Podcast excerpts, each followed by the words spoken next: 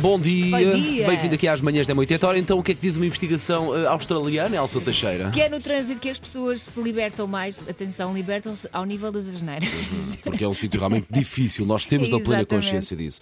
O nosso ouvinte Jorge Jorge Costa está connosco, Elsa.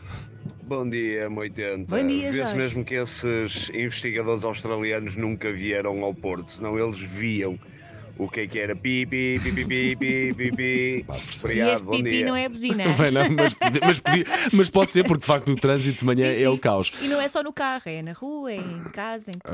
Eh, a nossa ouvinte Dina Mateus dá-nos aqui uma alternativa para palavras que ajudam na libertação no trânsito: Xissa, caramba, bolas, apre, safa, livra, irra. Irra!